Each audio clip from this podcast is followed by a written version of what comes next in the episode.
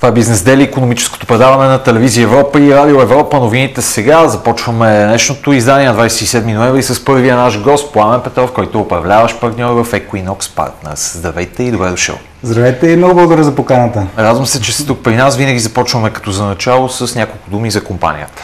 Да, нашата компания е създадена преди 8 години, е специализирана в едно основно нещо – а именно повишаване капацитета на менеджерите в компаниите, с които работим при нашите клиенти. И това го правим последните 7-8 години. Общо взето фокусирали сме се върху 3-4 основни сектора от економиката, върху които оперираме. Това са фарма, производство и IT. Най-бързо развиващите се. Най-бързо развиващите се всъщност компаниите, които гледат малко по-стратегически на развитието на хората си. Т.е. има програми, които върват от 3, 12 до 36 месеца. И общо взето ние а, точно това правим след като аудитираме какво е нивото на менеджерския капацитет при клиента. Всъщност и разработваме взаимно рамо до рамо заедно с а, клиентите и подходяща програма, така че да помогне менеджерите да стигнат там, където искат. И всъщност, нали, сещам се сега и за клишето, за което в предварителен разговор да. споделихме, че а, и, и то е вярно, поради една основна причина това клише, че хората се присъединят към компании, но напускат менеджерите си, защото не е вярно, а това напускане, т.е. добри хора напускат не толкова добри менеджери, което коства на, на бизнеса милиони и милиони левове всяка година. Така че един от индиректните показатели, по който ние измерваме нашата работа е доколко текущото в екипите намалява нещо, което е изключително важно, отношението към, към mm-hmm. самите хора. Но преди да стигнем до това нещо, аз искам да го питам защо така се казва компанията Equinox Partners. Equinox Partners. Equinox е, е понятие, което идва от астрономията и то е символ на нашата основна философия. А, всъщност на езика на астрономията означава равноденствие или равнопоставеност. Нашата философия е, че както в бизнеса, така и в взаимоотношенията въобще с нашите клиенти, с хората, които работят в компанията, с нашите доставчици, едно от най-важните неща е да има дух на а, равностойно партньорство. Така е начин по който работиме и, и набираме хора, които не стават а, наши партньори, така горе-долу се опитваме да селектираме и клиентите, с които работим. 2011 година, когато компанията води своето начало, беше една година доста тежка, можем да кажем, на глобално ниво. Тогава беше, айде не най-тежката година от кризата, но продължавахме да усещаме негативните ефекти от 2008-2009 година. Как така се роди този бизнес точно тогава, в едни времена, когато економиката в никакъв случай не беше в добра кондиция, компаниите имаха съвсем различен фокус от това да така да скажа, да гледат в бъдещето и да си обучават служителите. Често казвам, ние стартирахме компанията не за да правим бизнес, а за да правим това, което ни се прави. Тоест, аз и моята партньорка, която в последствие стане моя съпруга, Гари Петрова, а, стартирахме компанията и, и, двама, и двамата работихме в различни американски компании. Общо взето бяхме понатрупани вече около 15-20 години а, трудов опит. И стартирахме, създадахме компания просто за да, има, за да сложим формално лице на това, което обичаме да правим, а именно обучения и да подкрепяме хората да развият своя личен и професионален потенциал. И честно казвам, буквално първите две години а, наистина не бяха бизнес погледнато не може да се каже, че е било някакъв бизнес. Ние общо взето правихме почти всичко за без пари. Станахме доброволци на годината два пъти към Junior Achievement. А, но вече на някъде към третата година си казахме, че ако искаме наистина да продължим да правим това, което обичаме да правим и то да бъде устойчиво, всъщност малко трябва да а, помислиме за него и като за бизнес, не просто като нещо, което е приятно да се прави. И това всъщност е бил ключовия момент. Как, така да се каже, пренастроихте компанията от такава, която mm-hmm. по някакъв начин не изкарва чак толкова много средства, до такава, която се оказва успешна?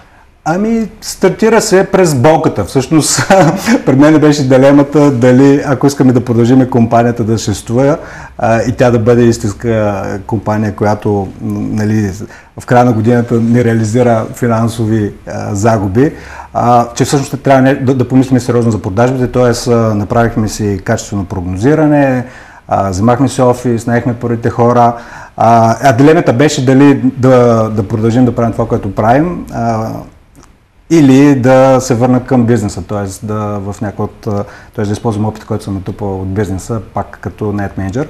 Но предпочитахме да всъщност да се фокусираме и с много работа, фокус, дисциплина и смелост, честно казано. ето 2018. Всяка, всъщност всяка една последна година, когато ме пита коя е най-успешната година, тя винаги е последната. А, сега ръста всяка година. А, ако въпреки това не е основни измерител, по който се измерва нали, успеха на една компания. Да, разбира се, и влиянието има значение, и mm-hmm. потенциалните печалби, които могат да бъдат реализирани. Да, и всъщност и бранда, който се създава, и взаимоотношенията с клиентите и с хората като, и като работодателска а, марка. В един момент всъщност не, не сме наемали хора, а, които са, а, всъщност голяма част от хората, които идват да работят с нас, са били част от някои от нашите обучения. Въпреки, че това не е начин по който да наеме хора. Но така, но така, се, така се получава. да. Интересен факт е, че освен на българския пазар, оперирате и в Великобритания. Точно така, да. Как успяхте да стъпите там? Ами, честно казано, ако трябва да бъда честен, случайно. Много от нещата се случват случайно, факт. В, истината е, че в началото на 2018 година, когато правихме нашето финансово и стратегическо планиране, си бяхме целеположили, освен нали, цифрите, които са във всеки ден Excel, си помислихме как искаме да бъдем какъв принос и как искаме да бъдем възприемани от нашите клиенти и кой е на нашия обсек на действие. И тогава си пожелах в началото на годината да бъдем предпочитан а, доставчик на обучения за менеджери в Юго-Источна Европа. Това беше в началото на 2018.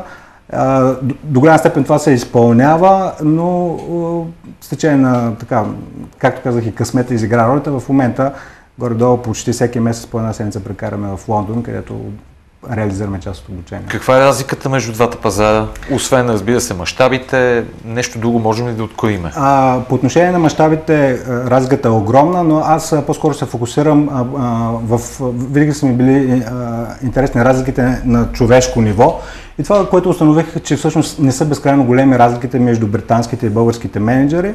А, разликата всъщност до голяма степен не се определят от това в каква болница се е родил човек, дали от северната или южната част на Ламанша, а по-скоро от това какви са мечтите му.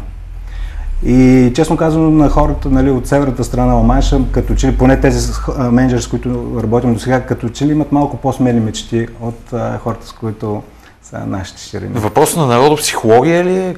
По кое точно определя това доколко е широк хоризонта ни? Нямам точен или бърз отговор на този въпрос. Истината е, че по-малките държави по принцип са по-предприемчиви. Ако се замислите за една Швейцария, Холандия, Израел, нали, това са малки държави. Естония включително. Естония включително, да. Предприемачески дух, дори а, щатите, ако погледнете, те всъщност са една съвкупност от много малки диаспори и малки националности. Така че няма логично обяснение, но може би историята до голяма степен по-скоро мисля, че дори а, едни невидими нишки от историята, като това каква е била религията, а, нали, протестанството или, та, или католицизма по някакъв начин, може би имат така са допринесли по положителен начин по отношение на бизнес мисленето на тези хора. Абсолютно, абсолютно. И аз, и аз поделям а, тази позиция. Поглеждайки към нашия пазар, пък тук а, доколко компаниите използват а, подобен тип услуги, защото все пак това е по някакъв начин поглед в бъдещето, мисъл за екипите, нещо, което а, все пак компанията трябва да си е стъпила на краката, да е сериозна вероятно, за да може да погледне и в тази насока. Да, истината е, че за добро или още 90% от компаниите, които, за които работим локално в България, всъщност са дъщерни дружества на други предприятия. Всички тези 3-4 отрасла, за които споделих, фарма, производство и IT. Въпреки, че в IT имаме и български клиенти, а по-голяма част от тях обаче са а, международни. А, но като, ако се замислим, всъщност те дори да са международни, хората, които работят тук са българи. Ние работиме с тях, менеджерите също са българи и до голяма степен, дори особено в по-младите хора, забелязваме една доста така ниво на гъвкавост и на а, предприемчивост, която може би леко надвишава а, нивото на хората, които са вече над 40-45 години. Нали? Над 40, и аз попадам в тази категория, така че аз с удивление и с удоволствие забелязвам по-младите хора как са по-склонни а, да предприемат рискове, по-добре борават с неизвестното и мисля, че така има светлина, така, ще се разширя хоризонта за българските менеджери в нашото бъдеще. Какво прави един менеджер добър? Кои са тези качества или едно конкретно? Да, има няколко качества. То дори а, чисто формално има изведени. А, един от нашите клиенти а, който всъщност отново е американска компания, в течение на 3-4 години произвежда, всъщност прави изследване кое прави един менеджер добър менеджер и се извежда 10 качества и поведения, които правят един добър менеджер, добър менеджер. И номер едно, качество номер едно е една чуждица. Добрият менеджер на първо място е добър коуч на хората си. Тоест той работи повече с въпроси, повече слуша, повече задава въпроси, отколкото да използва директивен подход, да казва какво трябва да се направи. Той всъщност използва този коучинг или Сократов подход, който лавя мечтите и вдъхновението на хората да намерят техния си начин да вършат нещата. Номер две попада като качество а, добрият менеджер да, да оставя достатъчно пространство и да прави добър баланс между грижа към хората, обаче в същото време да проявява, проявява твърдост към фактите. И номер три, може би бих казал е а, умението да създава безопасна психологическа среда, в която хората бъркат, стават, учат се и продължават. В кое от тези умения най-често менеджерите, настоящите или пък бъдещите се провалят по някакъв начин? Ами мисля, че в първото, а, тъй като по-голяма част от тях стават менеджери, защото са били много добри технически специалисти в нещо. Да, това е стандартният път. Това е стандартният принцип и много добри технически специалисти автоматично не стават много добри менеджери а, и се провалят в първото качество, т.е. да бъдат а, добри коучове, да, да работят добре с хората си, а добрият менеджер, който използва този коучинг подход, всъщност развива, фокуса му е върху развитието на хората.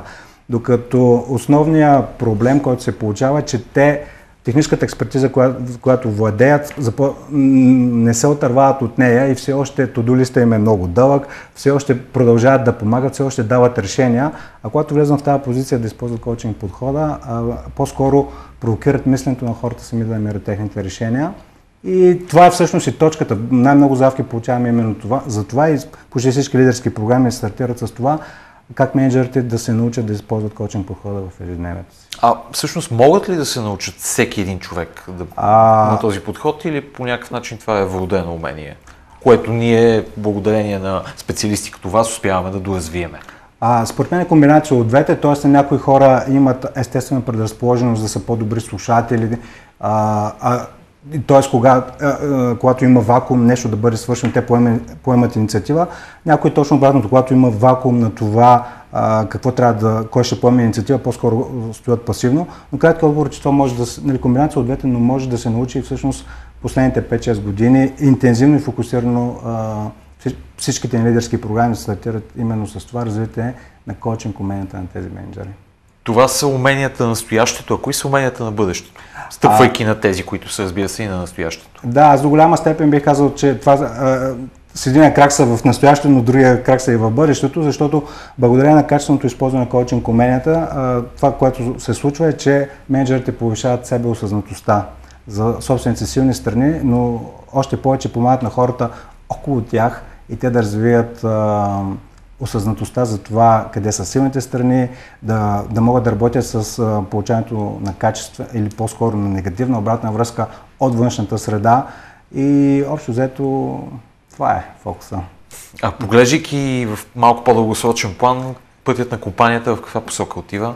А, тук други с... пазари, стъпване на, в други територии? По-скоро не. Това, което ни предстои следващите 2-3 години е още по-тясна специализация, т.е. оставяме си само тези два пазара Великобритания и Англия и дори предвиждаме стесняване на портфолиото, т.е. да правиме в момента работим на три нива менеджери, хора, които са на първо ниво тим лидер, средни менеджери, екзекутив и може би в един момент ще спрем да работим с тим лидер и ще се фокусираме само върху менеджери на менеджери и екзекутив нивото. Тоест, за мен бъдещето е на много-много тясна специализация, а не на разширяване на, да. на всеки един експерт в да. която и да е област, може би. Благодаря да. много, гостува ни Пламен Петров. Една кратка пауза и се връщаме с следващия гост.